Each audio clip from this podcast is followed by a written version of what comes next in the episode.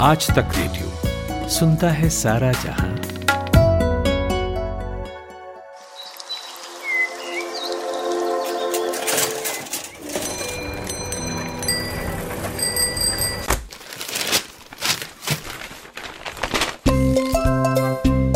आज के अखबार। आज के अखबार।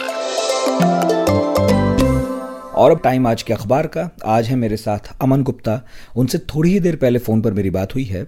अमन, बताइए, हमारे देसी अखबार क्या कह रहे हैं आज? नितिन, जो पहली खबर मैं आपको बता रहा हूँ, वो दैनिक जागरण में ये आज का दिन में हम पहले ही ले चुके हैं। खबर की हेडिंग है कि देश में ही होगा मिसाइल से लेकर रडार तक का निर्माण। नितिन अब देश में जो है रक्षा उपकरणों का उत्पादन बढ़ाने के लिए सरकार ने 101 उपकरणों के आयात पर रोक लगाने की योजना बनाई है और आत्मनिर्भर भारत के तहत रक्षा मंत्री राजनाथ सिंह ने घोषणा की है। और दिसंबर 2020 तक रक्षा से संबंधित जो उनहत्तर उपकरण है, उनके आयात पर रोक लगाने का पहला चरण भी पूरा कर लिया जाएगा और चार सालों में चरणबद्ध तरीके से ये पाबंदी लगेगी। फ़ायदा इसका ये होगा कि घरेलू रक्षा कंपनियों को बड़ा लाभ पहुंचेगा उन्हें, क्योंकि आने वाले समय में रक्षा उपकरण बनाने के ऑर्डर मिल सकते हैं। अमन जागरण से आपने खबर बताई फ्रंट पेज पर एक और खबर है। प्रधानमंत्री के एग्रीकल्चर इंफ्रास्ट्रक्चर फंड के तहत एक लाख करोड़ रुपए की फाइनेंसिंग फैसिलिटी लॉन्च करने की ये खबर है और रविवार को हल षष्ठी के मौके पर इस योजना की शुरुआत की गई थी। इसमें गाँव गाँव में बेहतर स्टोरेज और आधुनिक कोल्ड स्टोरेज की चेन तैयार करने के लिए दो करोड़ तक का लोन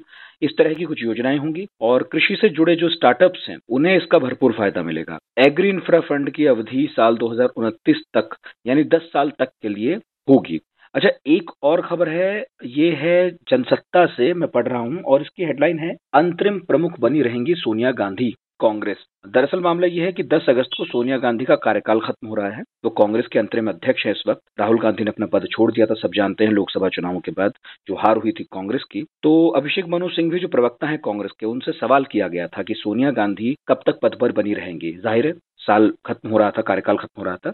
लेकिन उन्होंने जो कहा है वो ये कि हाँ दस अगस्त को कार्यकाल समाप्त हो रहा है, लेकिन निश्चिंत रहें, क्योंकि एक प्रक्रिया है जिसका सीडब्ल्यूसी पालन करेगी और उसके माध्यम से नया अध्यक्ष चुना जाएगा और वो जो प्रक्रिया है वो जल्द पूरी की जाएगी। तो साफ़ है कि कांग्रेस किसी जल्दबाजी में नहीं लग रही है और सोनिया गांधी अभी अंतरिम प्रमुख हैं, सो बनी भी रहेंगी। जी, नितिन, जनसत्ता से ही मैं एक तस्वीर देख रहा हूँ। अंदर के पृष्ठ पर एक तस्वीर है।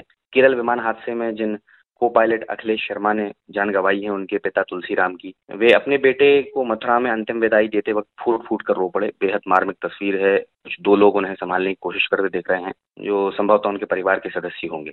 बिल्कुल, अमन। बहुत दुख भरी तस्वीर है ये, और सुबह सुबह ऐसी तस्वीर देखकर बहुत मन द्रवित हो जाता है, और बहुत दर्दनाक हादसा भी वो था। मैं इंडियन एक्सप्रेस से एक खबर बताना चाहूँगा, और ये है तो अंदर के पन्नों पर, लेकिन राजनीति उत्तर प्रदेश की क्या दिशा ले रही है, ये मालूम चलता है इस खबर से।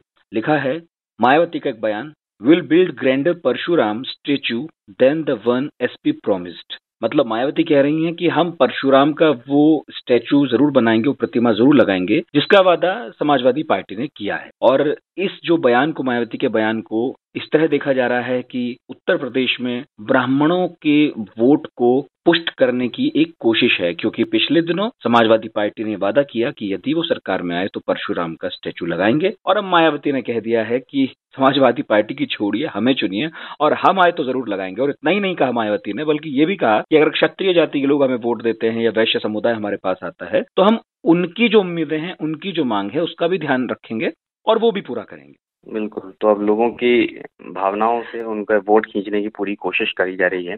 अब दैनिक भास्कर से मैं एक खबर उठा रहा हूँ, नितिन, और ये कोरोना से जुड़ी खबर है। पहले पन्ने पर ये खबर है कि दुनिया भर में अब कोरोना संक्रमितों का आंकड़ा जो है वो दो करोड़ को पार कर गया है। और इसमें ग्यारह फ़ीसदी मरीज़ जो सिर्फ़ हैं, वो सिर्फ़ भारत के हैं। और बाकायदा इसमें पूरे ग्राफ के ज़रिए यूरोप, एशिया, उत्तरी अमेरिका और दक्षिण अमेरिका के पाँच पाँच सबसे प्रभावित जो देश हैं, उनमें संक्रमितों का ग्राफ दिखाया गया कि कितने लोगों की मौत हो गई है, कितने लोग ठीक हो गए हैं और कितने केस ऐसे हैं जो अभी भी एक्टिव हैं। इसके अलावा द स्टेटमेंट में आज पहले पन्ने पर जो खबर दी गई है वो ये है कि विजयवाड़ा के कोविड सेंटर में आग लगने से दस कोरोना संक्रमित मरीजों की जान चली गई। नितिन ये सभी लोग एक होटल में रुके थे और जहाँ पे इनका इलाज चल रहा था फ़िलहाल आंध्र प्रदेश सरकार ने इन मृतकों के परिजनों को 50 लाख रुपए का मुआवजा देने की घोषणा भी की है। अमन, एक अच्छी खबर आपको दूँ, हिंदुस्तान हिंदी में छपी है, हालाँकि इंडियन एक्सप्रेस पे भी छपी है, कई और अखबारों में भी है। और ये खबर कुछ यूँ है कि फेसबुक की कॉल पर दिल्ली पुलिस ने मुंबई में जान बचाई। हुआ ये था कि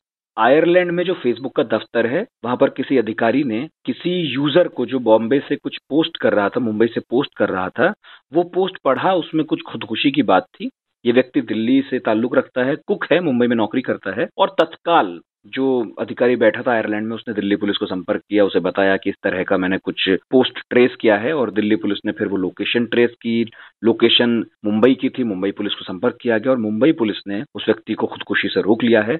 पता चला है कि अकाउंट तो महिला का था और अपने परिवार में उसका कुछ झगड़ा हुआ था। और वो मुंबई लौटा और मुंबई में फिर उसने इस अकाउंट का इस्तेमाल करते हुए कुछ खुदकुशी के बारे में लिखा। और फ़िलहाल उस व्यक्ति की जो है काउंसलिंग चल रही है तो वो डिप्रेशन में था, लेकिन उसकी जान बचा ली गई है। और दैनिक भास्कर में खबर है और इसकी हेडलाइन है, इस्लामाबाद कोर्ट ने जाधव की फांसी मामले में बड़ी बेंच बनाई। खबर का विस्तार कुछ यूँ है कि इस्लामाबाद हाई कोर्ट ने भारतीय नागरिक कुलभूषण जाधव की फांसी के खिलाफ अपील पर सुनवाई के लिए बड़ी बेंच बनाई है। तीन सितंबर को अगली सुनवाई होगी। बड़ी बेंच में चीफ जस्टिस अथर मिनल्ला और मियाँ गुल हसन औरंगज़ेब के अलावा जस्टिस अमीर फारूक को शामिल किया गया है। खबर ये कहती है कि भारत ने जो कूटनीतिक दबाव बनाया था, उसके आगे पाकिस्तान झुका है और फांसी की सजा की न्यायिक समीक्षा कर रहा है। जाधव जासूसी के आरोप में पाकिस्तान की जेल में बंद हैं, फांसी की सजा सुनाई जा चुकी है, लेकिन अंतर्राष्ट्रीय कोर्ट ने उनकी फांसी पर फ़िलहाल रोक लगा रखी है। अमन वैसे ये खबर पाकिस्तान से जुड़ी है, लेकिन चूँकि हिंदुस्तान का कनेक्शन है तो मैंने आपको बता दी। लेकिन ये बताइए कि विदेशी अखबारों में और क्या छपा है आज? तो पाकिस्तान के अखबार से मैं पहली खबर पढ़ रहा हूँ। वो ये है कि यूरोपियन एयर एजेंसी ने जो पाकिस्तान के हवाई जहाज़ों पर प्रतिबंध लगाए थे, अब उसके खिलाफ पाकिस्तान सरकार अपील करने जा रही है। पाकिस्तान के विमान मंत्री जो हैं, गुलाम सरवर, उन्होंने European Union air safety agency ने जो सेफ्टी इशूज उठाए थे कहा है कि उन्हें जल्द सुधार लिया जाएगा और एक बार फिर पाकिस्तान के जहाज़ यूरोपीय देशों में जा सकेंगे।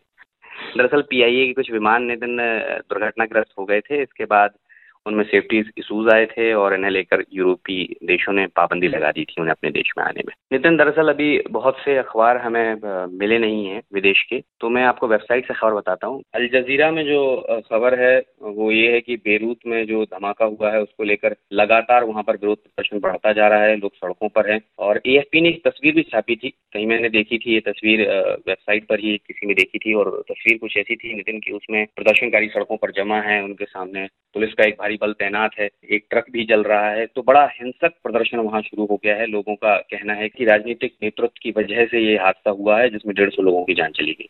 तो ये कुछ खबरें थी विदेश के अखबारों से। बहुत शुक्रिया मैम आज तक रेडियो सुनता है सारा जहाँ।